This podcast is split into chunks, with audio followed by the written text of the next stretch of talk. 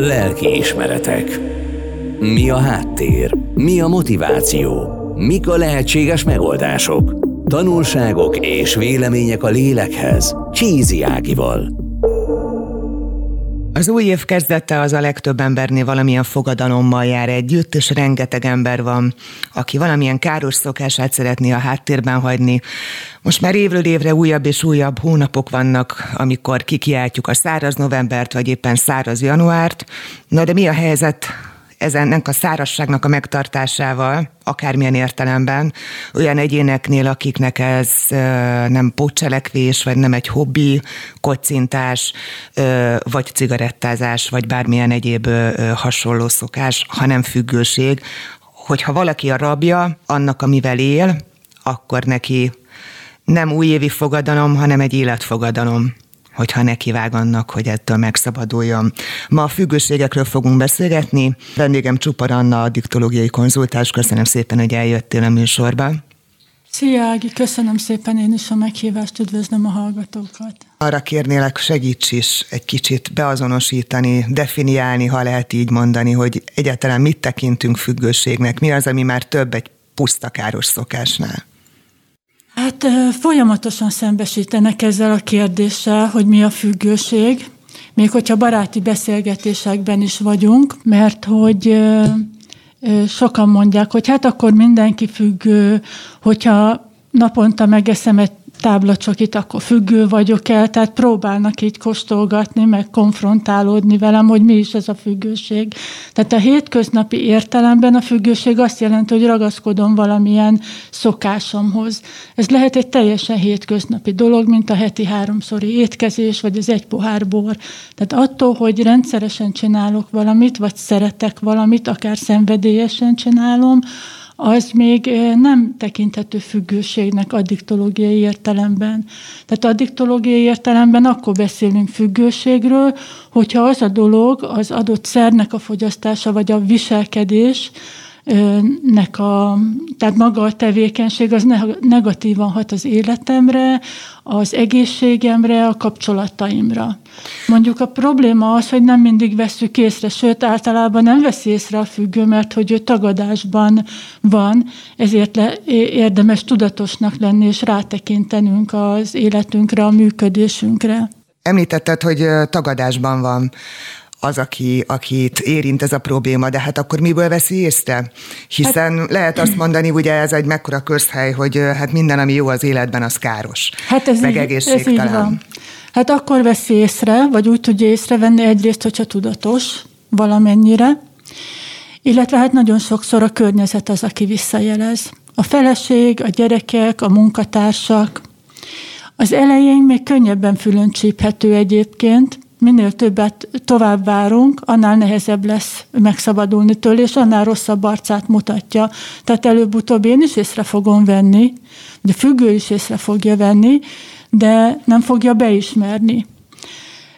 Mert hogy nincsen éles határ tulajdonképpen ott, hogy most én innentől függő vagyok. Olyan ez, mint, a, mint az őszülés, hogy először van egy-két őszhajszálam, aztán több, és egyszer csak azt veszem észre, hogy már teljesen ősz vagyok, de nincsen egy olyan pont, amikortól azt lehet mondani, hogy ez az ember ősz.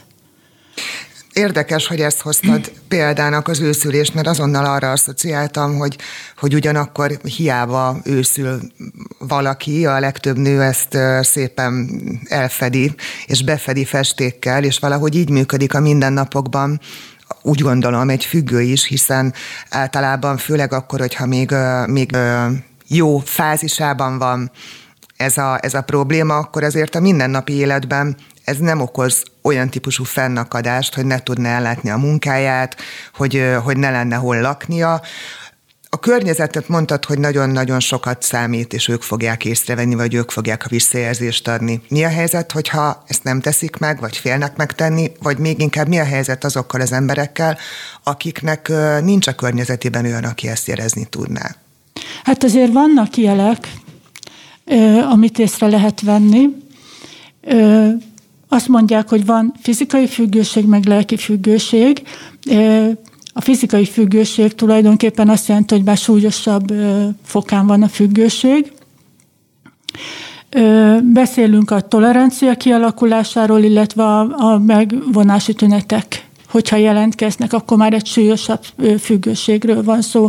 A tolerancia ugye azt jelenti, hogy a tolera, tolerancia szint emelkedik, hogy egyre és egyre több kell ugyanannak a hatásnak az eléréséhez. De ez már egy súlyosabb, ahogy említettem.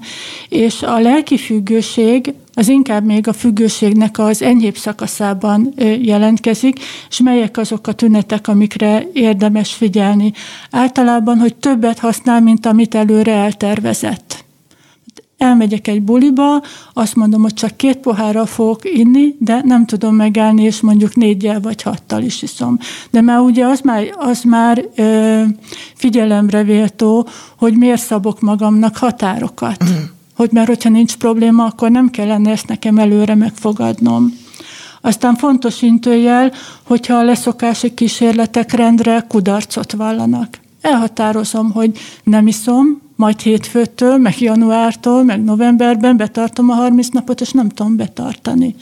Tehát ezek, ezek azért intőjelek.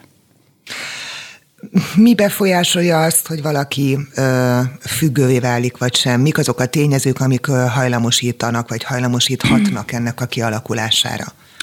Hát ez sosem egy dolog. Tehát ez egy elég komplex folyamat. Azt mondják, hogy, hogy az addikció az hármas meghatározottságú, tehát a szer, a személyiség, meg a környezet is közrejátszik. Én most mindegyikről csak egy kicsit mondanék, vagy egy-két tényezőt említenék meg. Ugye a szernél nagyon fontos, amit te is említett, hogy pozitív hatása van. Tehát azért csinálunk valamilyen tevékenységet, vagy, vagy, vagy, vagy valamilyen szert, vagy az alkoholt, mert jó, mert annak van pozitív hatása. És ezért olyan nehéz lejönni róla, mert az elején, amilyen pozitív hatások vannak, később jelentkeznek ugyan a negatívok, de hát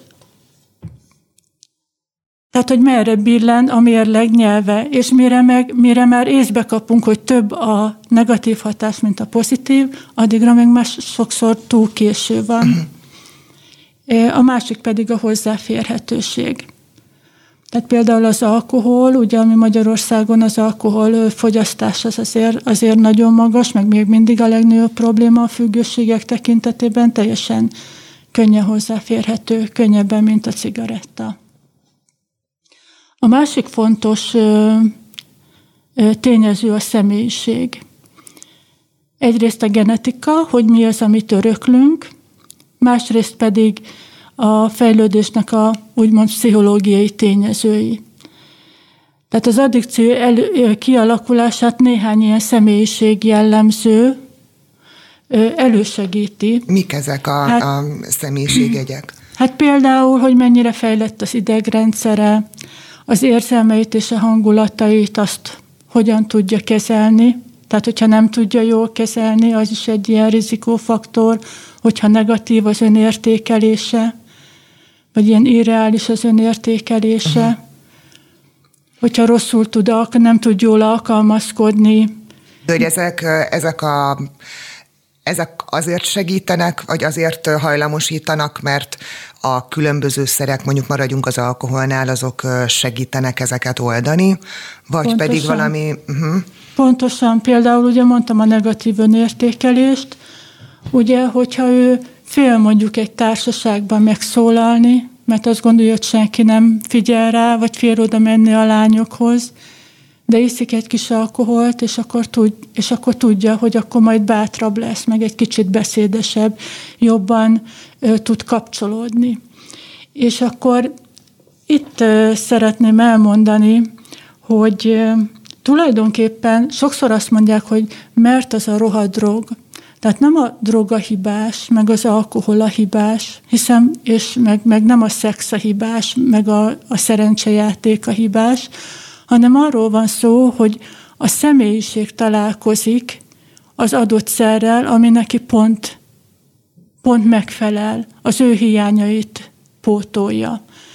Tehát úgy képzeld el a személyiséget, mint mondjuk egy szövetet, egy sűrűn, sűrűn szőtt szövetet, amin vannak lyukak. Vannak kinél kisebbek, nagyobbak, kinél itt, kinél ott lyukak.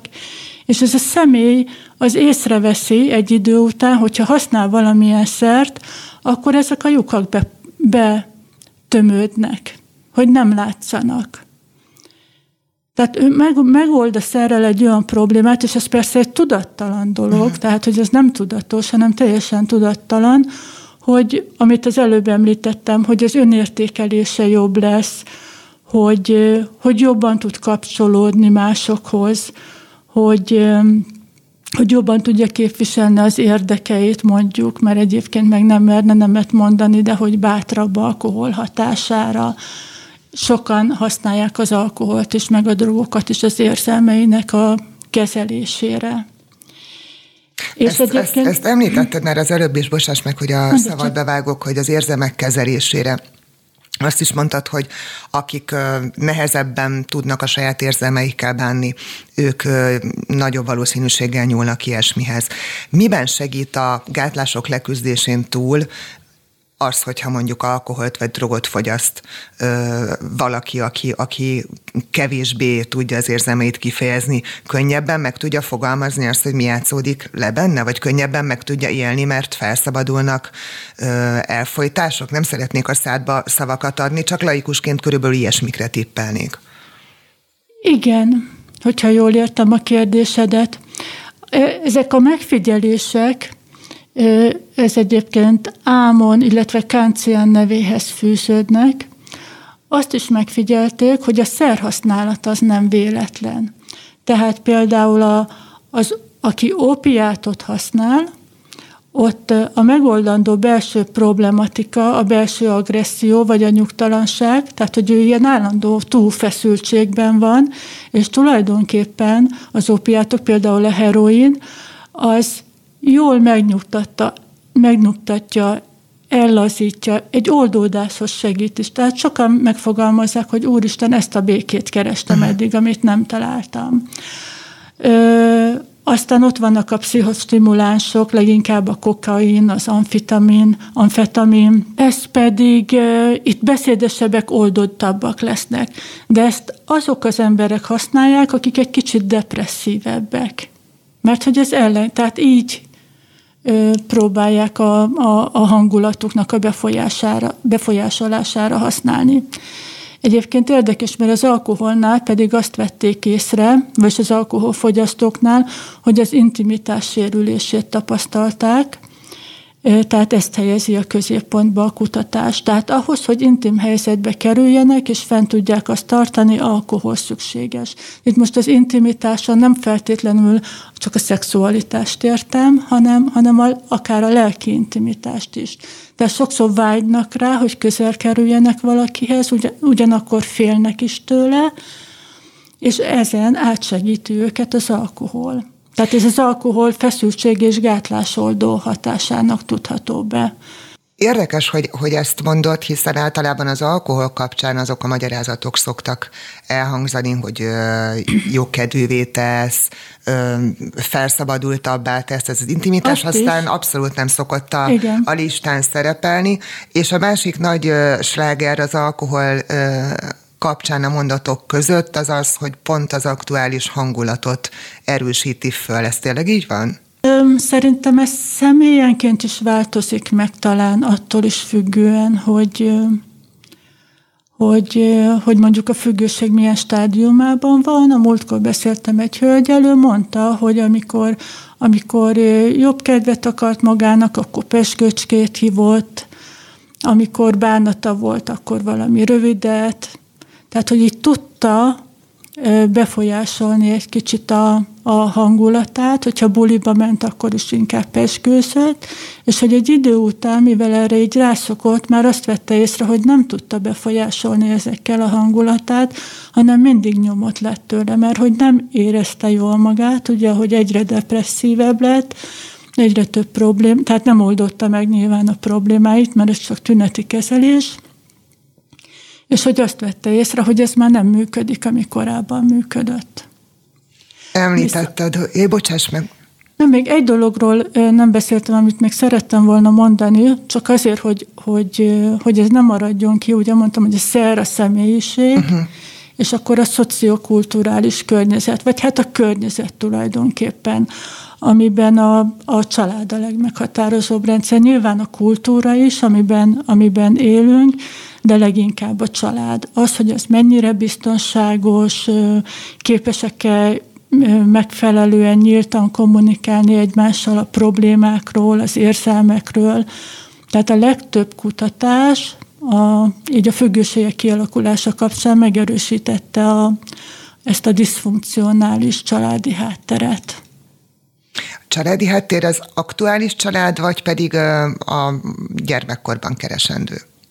Hát leginkább a gyermekkorban, de hát az aktuális család is. Azért nehéz, mert hogyha ha csak a statisztikákat nézzük, mondjuk a válási statisztikákat, vagy abból indulunk ki, hogy, hogy baráti, ismerősi beszélgetések során ki mit mesél el, ha egyáltalán mesél a saját családjáról, vagy a, a, a gyerekkoráról, hát majdnem, hogy megmerem kockáztatni, hogy akár több diszfunkcionális család van, mint amennyi nem. És mégis ezért szerencsére nem válik ennyi ember függővé. Hát így van, nem itt, lesz itt, mindenki itt függő, nem lesz mindenki függő, aki, akinek nem rendezett a családi háttere. Tehát azért mondtam, hogy ez itt lép képbe a többi tényező. Igen, uh-huh. így van, így van. Lelki ismeretek. Mi a háttér? Mi a motiváció? Mik a lehetséges megoldások? Tanulságok és vélemények a lélekhez. Csízi Ágival.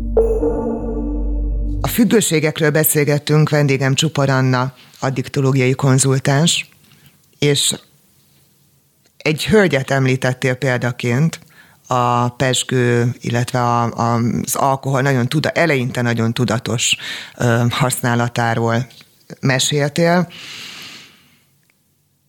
és hát hogyha arról beszélünk, hogy valaki alkoholfüggő, vagy általában véve a függőségekről, akkor leginkább egy, egy, egy, egy férfi karakter jelenik meg az emberek többségének a szem előtt. Ez azért van, mert hajlamosabbak a férfiak függővé válni, vagy azért, mert a nők jobban titkolják? Vagyis is? Hát, ez egy komplex téma. Egyrészt valóban több a férfi függő, de közelít egymáshoz most már a két szám. Tehát régen ez ilyen öt, öt az egyhez, most már inkább három az egyhez, hogyha így jól emlékszem. És hát ebben is több tényező játszik szerepet, mondjuk itt kettő, kettőt emelnék ki.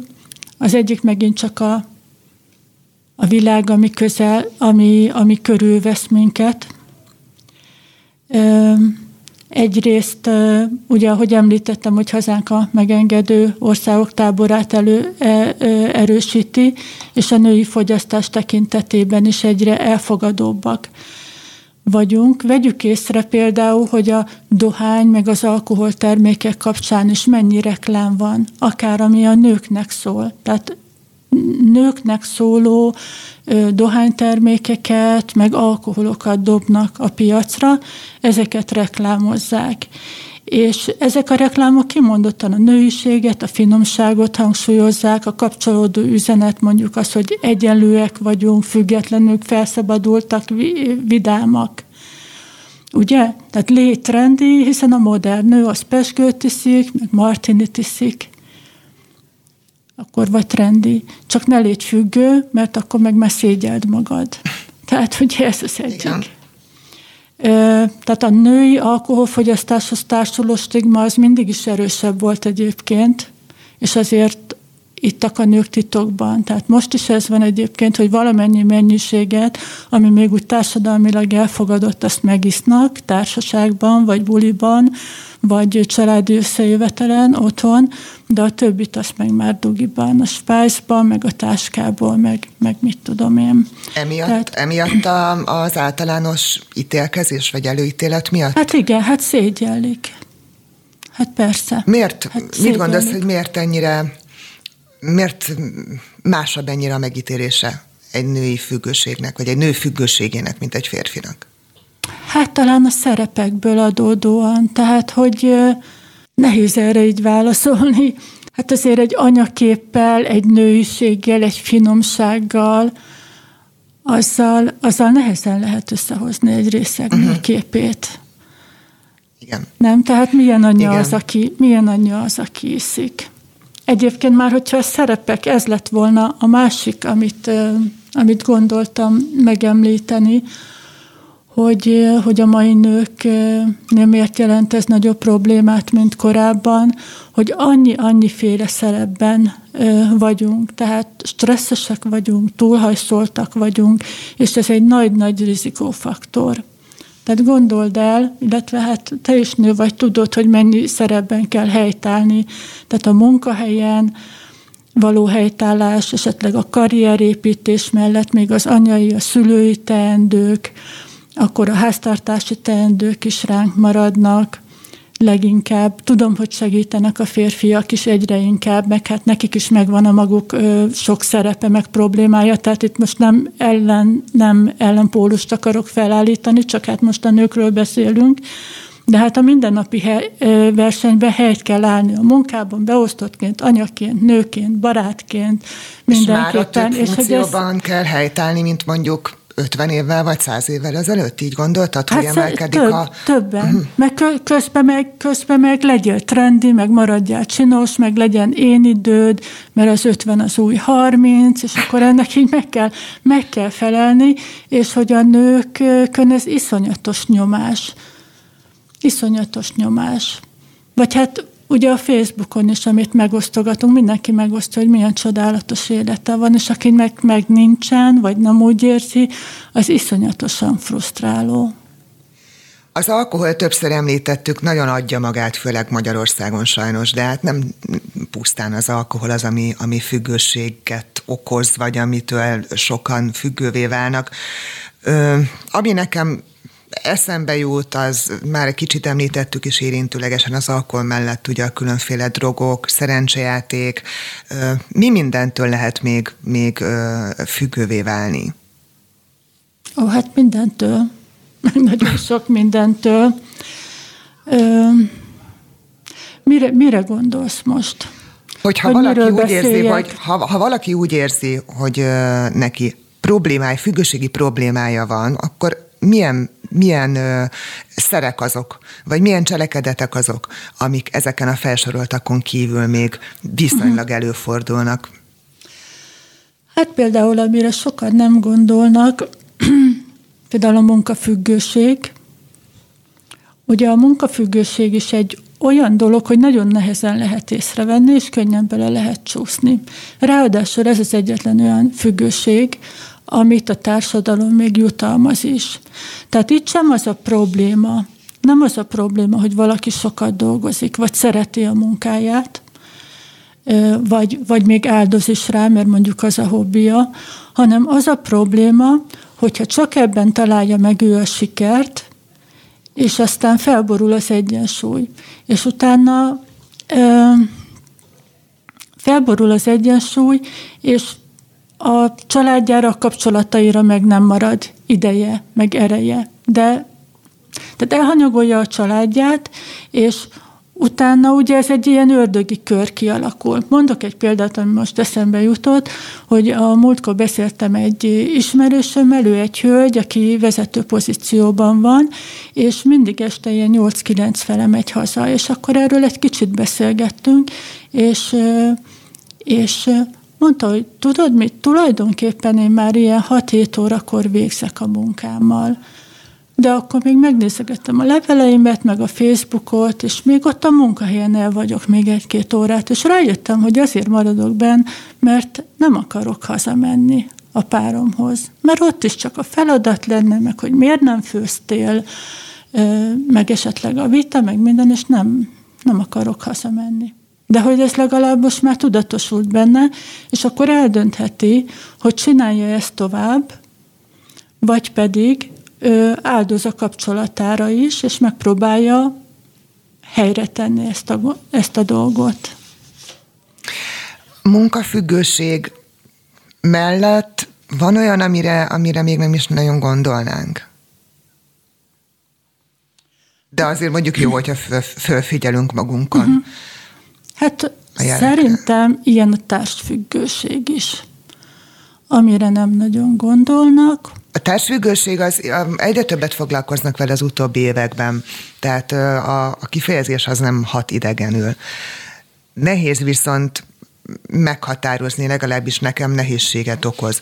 A társfüggés az, az egy konkrét embertől való függés, vagy általában véve a, a kapcsolatban léttől való függés, mm-hmm. vagy ez két különböző dolog, mm-hmm. hogyan érdemes Tök ezt kezelni? Kérdezél, azért, azért is hallgattam el, mert azon gondolkodtam, hogy hogy kezdjek neki, vagy, vagy mit mondjak a társfüggőségről, mert hogy azért erről mindenképpen szeretnék beszélni, esetleg a, a család kapcsán is. De tulajdonképpen a társfüggőség, nagyon jól kérdezted, mert ez két értelemben tulajdonképpen, hogy társafüggőségben, és ez is, hogy függ a társától. És a társafüggőségben az pedig arra utal, hogy, hogy társfüggők általában, tehát ahol ezt felfedezték, valamikor a harmincas években, vagy nem felfedezték, hanem, hanem akkor írták le először ezt a, ezt a jelenséget, mégpedig az alkoholistáknak a feleségeinél. Megfigyelték, hogy ugyanolyan személyiségi jellemzők, vagy nagyon ha- hasonló személyiségi jellemzők vannak náluk, és hogy mi a közös bennük. És tulajdonképpen ö, nagyon sok hasonlóságot fedeztek fel. Jó, tehát a társfüggőségnél ott a függőség tárgya nem egyszerűen egy másik ember, ahogy te is kérdezted, hanem egy problémás ember gyakorlatilag. Ugye az alkoholista, vagy pedig más valamilyen személyiség Sem, személyiségzavarban ö, szenvedő ember. És az jellemző ezekre a hölgyekre, hogy nagyon alacsony az önértékelésük, és van bennük egy ilyen kényszeres felelősségvállalás a másikért, viszont önmagáért meg nem vállalnak felelősséget. És ö, ö, sokszor nagyon-nagyon ö, man, manipulatívak, gyenge, én határokkal rendelkeznek, tehát hogy nem tudják megvédeni a saját álláspontjukat, nem tudják képviselni a saját érdekeiket. Akkor hogyan tudnak manipulatívak lenni? Hát, hát úgy, ez a hátulról jövök. Tehát, hogy nem azt mondja, hogy én mit szeretnék, aha. vagy te ezt csináljad, vagy légy szíves, hanem így, így ilyen kerülő utakon. Ilyen kerülő utakon. És tulajdonképpen ez azért veszélyes, mert főleg, hogyha van egy gyerek, benne marad egy olyan kapcsolatban, amit, amivel magát is és a gyerekét is tönkreteszi tulajdonképpen. Hát, uh... ezt, ezt így nem szeretik hallani, de tulajdonképpen, tulajdonképpen erről van szó, nem vállal felelősséget a saját életéért, ő magát áldozatnak tekinti, de tulajdonképpen léphetne. Ez hát azzal, hogy ezt csinálja, még, még, még egy gondolat eszembe jutott, hogy tulajdonképpen a férjét is, vagy a párját benne tartja a függőségben. Mert mi történik? A férj ígérgeti, hogy le fog, vagy le fog szokni, vagy nem fog többet inni. A nő meg azt ígéri, hogyha de ha még egyszer ez előfordul, akkor majd otthagylak. De egyik se tartja be. És ez egy ilyen ördögi kör. Ezért van az, hogy ez a típusú személyiség az oka annak, hogy valaki sokszor újra meg újra hasonló kapcsolatban találja magát. Tehát ez sokat mondják, hogy igen. Nagyon gyakran fordul elő, hogy egy alkoholbeteg mellől megint csak egy alkoholbeteg mellé érkezik meg. Igen, vagy valami uh, problémás uh-huh. személy. Igen, mert ez a, ez a működés az, ami ismerős neki. Mi van akkor, hogyha két függő ember uh, találkozik? Hiszen ezek szerint annyira árnyalata lehet a függésnek, mint ahogy most ezt említetted is. Tudnak segíteni ők egymáson, vagy garantáltan csak a, a, a legrosszabbat hozhatják ki egymásból? Hát én azt hiszem, hogy tudnának segíteni, vagy tudnak is segíteni egymásnak, hogyha mind a kettő elérkezik egy olyan pontra, hogy azt mondják, hogy, hogy akkor ezen változtatni kell, és ezen tudatosan változtatnak. Tehát erősíthetik, ugyanúgy, ahogy lefele is húzhatják egymást, ugyanúgy erősíthetik egymást. Tehát van is rá példa, mondjuk, hogy közösen mennek el terápiára, vagy, vagy egy csoportba, tehát ilyen előfordul. Uh-huh. De hát nagyon sokszor meg húzzák le egymást. Tehát és olyan is van, hogy mondjuk egy játékfüggő találkozik egy munkafüggővel, vagy alkoholista társfüggő, A kép, ami, ami elsősorban a szerhasználattal társul, most a szer alatt nyilván a, a, nem feltétlenül csak a drogokat, hanem az alkoholt is értem, az, az ha mondjuk egy filmet nézek, és az, az jelenik meg a lelki személyem előtt, akkor szinte garantáltan a, a klissé jellegű lecsúszott alakok, azok, akik dülöngélnek az utcán már délután kettőkor. Na de hát rengeteg olyan beteg ember van, mármint, hogy a betegséggel küzdő ember van, aki, ahogy már az adás egy korábbi részében érintettük, teljesen jól funkcionálnak napközben, tehát meg nem mondanák a környezetükben, a munkahelyükön róla, hogy egyébként ő este tízkor milyen családapává válik, vagy este tízkor kimegy, és a, és a, és a konyhában, titokban ö, iszik, hogy a férje ne lássa. Tehát hogy lehetséges az, hogy valaki ennyire tud ö, menedzselni egy életet és a saját függőségét is, ez azért ö, valamiféle tudatosságra ö, utalna a szememben. Másrészt meg rendkívül van, ijesztő. Nagyon, nagyon, nagyon tudatosak. Ö, valamelyik könyvben azt olvastam, hogy ők az álcázás nagymesterei, a magasan funkcionáló alkoholisták. Én úgy mondom, hogy a jól funkcionáló alkoholfüggők. Tehát van ilyen. De az nagyon nem függ össze, hogy valaki intelligens, gazdag, vagy, vagy okos, és jó munkaerő, azzal, hogy hogyan tudja az érzelmeit kezelni. Tehát attól, hogy okos, lehet, hogy nem tudja kezelni, ahogy mondtam, a hangulatait, érzelmeit, hát gondoljunk csak a főnökökre, aki, aki, aki, aki lekiabálja a beosztottjai fejét, hogyha őnek éppen valamilyen problémája van, vagy attól, hogy perfekcionista a munkájában, attól lehetnek kapcsolati vagy intimitási nehézségei. Attól, hogy pénze van, az nem védi meg a függőségtől. Tehát most direkt ilyen uh-huh, uh-huh. különböző párosításokat mondtam. Tehát azokat mondjuk magasan funkcionáló alkoholistának alapvetően, akik jó kognitív képességekkel rendelkeznek, rendben van a, a, rendben vannak a kapcsolataik, az anyagi hátterük is biztos és rendezett, viszont életükben, elsősorban a munkájukban nagyon hosszú távon, hosszú évekig jó vagy kiválóan is tudnak teljesíteni. Ö, Csak hát ez nem, nem garantált, sőt, egy idő után gondolom egyre veszélyesebb, hogy ez így is marad-e. Igen. Tehát mennyi ideig lehet fenntartani egy ilyet? Hát nagyon sokáig fent lehet tartani, évekig, évtizedekig. Az más dolog, hogy egyre romló tendenciát mutat itt is, vagy ez is. Vannak egyébként jellemzőik, tehát, hogy ők, ők azok, akik, akik a tagadás talán, hát nem mondom azt, hogy a legtovább, de nagyon sokáig ö, ö, tehát ügyesen tudnak tagadni, mert hogy azt egy pajzsként tudják maguk elé tartani, hogy ők egyébként sikeresek az életben, hogy jó anyagi körülmények között vannak. Azt gondolják, hogy azért, mert jó, meg drága italokat isznak, az nem annyira káros rájuk nézve. Van egy kettős életük tulajdonképpen, tehát kifelé mutatják a magabiztosságot, de belülről érzelmi téren ugyanúgy megvannak azok a hiányok, amiről beszéltünk az előbb. A munkában élik legjobban ki magukat, mert fontos nekik, hogy elismerjék őket, szeressék őket, Ö, nagyon lelkiismeretesek. Nagyon jellemző náluk is, ahogy a nőknél az, hogy egyedül isznak. Tehát elindulnak mondjuk egy buliba, vagy egy rendezvényre, és előtte isznak. Ott pedig mérsékelten, és esetleg utána is. Tehát, hogy nem azért indul el, hogy berúgjon, mert hogy az az ő én képével, ne, én képével nem fér össze. De aztán, tehát, hogy amikor már súlyosabb az, az alkohol probléma, akkor azért már nem, nem nagyon tudja tartani ezt. De hogyha úgy teszed fel a kérdést, illetve úgy, úgy is tetted fel az elején, hogy hogyan lehet, hogy annak ellenére is jól teljesít, hogy függő.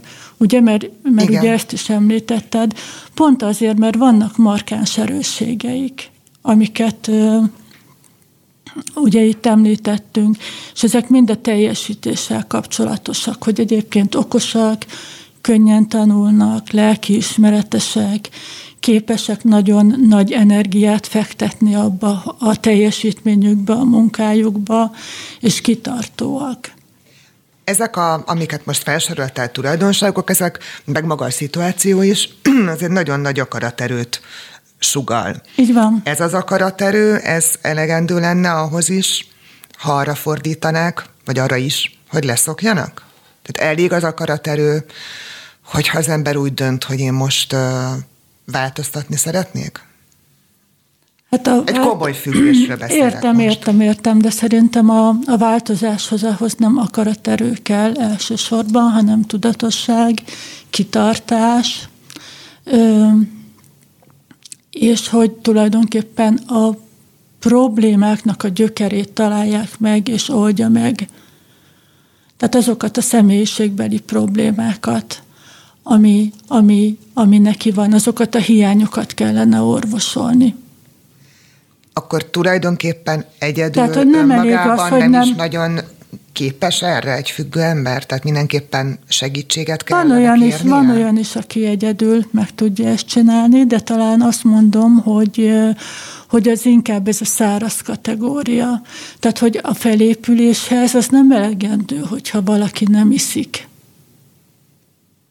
Mert az csak egy dolog, hogy nem iszik. Azt tudod, hogy mi a különbség a száraz meg a józan között? Nem, Ez, nem, nem. Tehát ugye az, az a különbség, hogy a, aki száraz, az nem iszik. Mást nem változtatott az életén. Aki pedig józan, ő pedig elkezdte felszámolni azokat a problémákat az életében, mind amellett, hogy nem iszik, amelyek, amelyek ott a, a problémának a gyökere. Tehát, hogy jelentős változtatásokat eszközöl az életében, a gondolkodásában, a cselekedeteiben.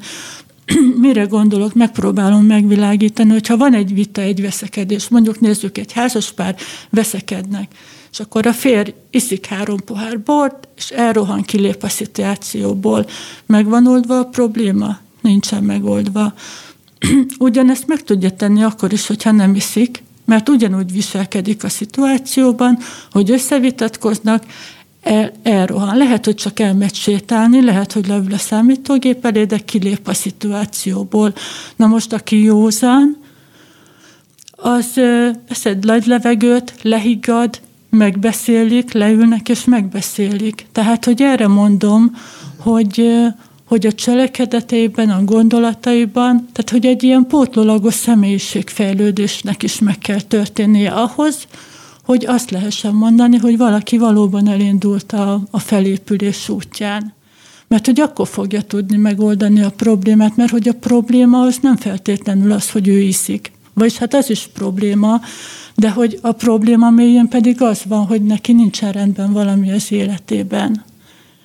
Ezt a feltáró munkát, ezt mennyire tudja valaki önállóan elvégezni a tapasztalatait szerint?